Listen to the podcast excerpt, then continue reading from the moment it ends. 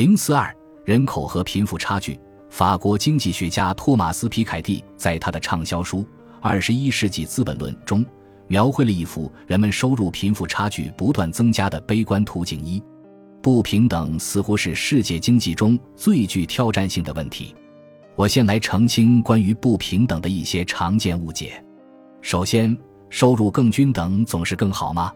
由于人与人之间的能力和文化的差异，达到完全的收入平等不仅不可能，而且也不可取。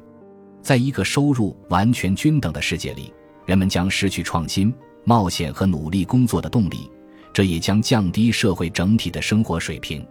计划经济时期强调工资和福利的绝对平等，却完全不考虑能力、生产力水平或对经济增长的贡献的平均主义不可取。只要我们希望还有竞争和冒险的行为，就总会产生赢家或输家。因此，一定程度的不均等是必要的。其次，全球的贫富差距是否更严重了？近几十年来。很多人认为贫富差距的问题正变得越来越严重。然而，如果从全球的角度来看待贫富差距，人们将会发现，在人类历史发展进程中的绝大部分时期里，全球贫富差距在不断扩大。然而，在过去的二十年里，中国和印度比世界其他地区在致富的道路上走得更快。得益于两国的快速发展，全球的贫富悬殊状况有所拉平。可是，当观察一国内部的贫富悬殊状况时，我们又看到许多国家的贫富悬殊状况变得恶化。从出现贫富悬殊加剧情况的国家内部来看，很明显有一部分人在全球化中大大获益，而其他人则完全没有。在大多数欧洲国家和富裕的亚洲国家中，衡量贫富悬殊的基尼系数基本保持稳定，但是在美国。贫富悬殊的状况在显著增强。图六杠九显示了全球基尼系数的不平等状况，零代表完全平等，一代表完全不平等。随着通信和交通技术的不断提高，创新者获得了更大的市场来获取利润。总的历史发展趋势是，技术进步和全球化使得更多的财富集中到创新者和企业家手中。因而导致更大的贫富差距，贫富差距的状况在原始社会中表现得最不明显。在财富总量相对较低的背景下，人与人之间可能出现的差距必定较小。在前工业化的世界里，由于地主变得富裕而其他人都还很穷，贫富差距开始拉大。世界大战以后，由于发达国家远比发展中国家要富裕得多，贫富差距进一步拉大了。